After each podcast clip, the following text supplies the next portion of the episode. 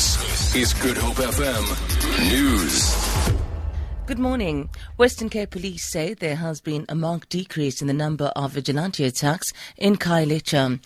Police last night met with civil society to debate and map the way forward following the Khayelitsha Commission of Inquiry.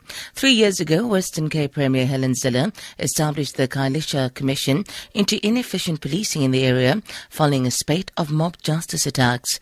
After its conclusion last year, some of the findings included that there had been a breakdown in trust between the community and the police. The police say since the findings of the inquiry were released, there have been changes in policing in Khayelitsha, one of which was the appointment of a new cluster commander.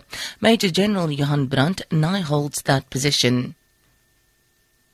And then also what we saw is that that crime in the latter part of the previous financial year, being October to uh, March, have decreased drastically. You will also know that in the in the release of the statistics.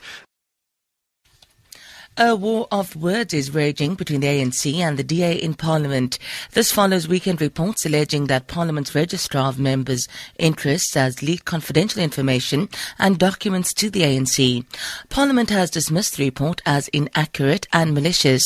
ANC caucus spokesperson Moloto Mothapo says the allegations are the DA's attempt to divert attention away from a complaint by the ANC Chief Whip's office to have a DA member of Parliament probed for alleged alleged sexual misconduct. We believe that these uh, ridiculous claims by the DA chief are coming out just because uh, we have lodged a complaint against the AMP called Archibold Figlan, and we have requested the ethics committee to ensure that uh, his conduct is, uh, is probed.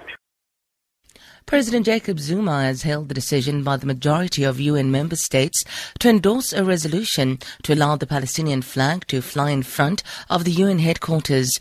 Yesterday, the president addressed the UN General Assembly in New York.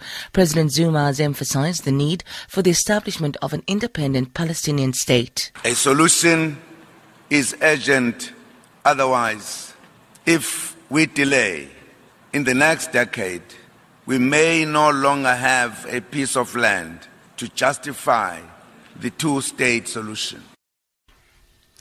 Nomaliso Noah says she's a proud grandmother after her comedian grandson Trevor Noah made his debut on The Daily Show in the United States.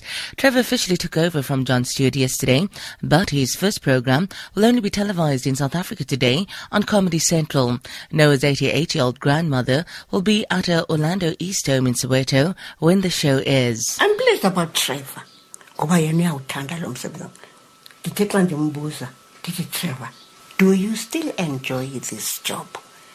Athi gogo, it's my life. Did I know? Fly, fly, butterfly. For Good Hope FM News, I'm Sandra Rosenberg.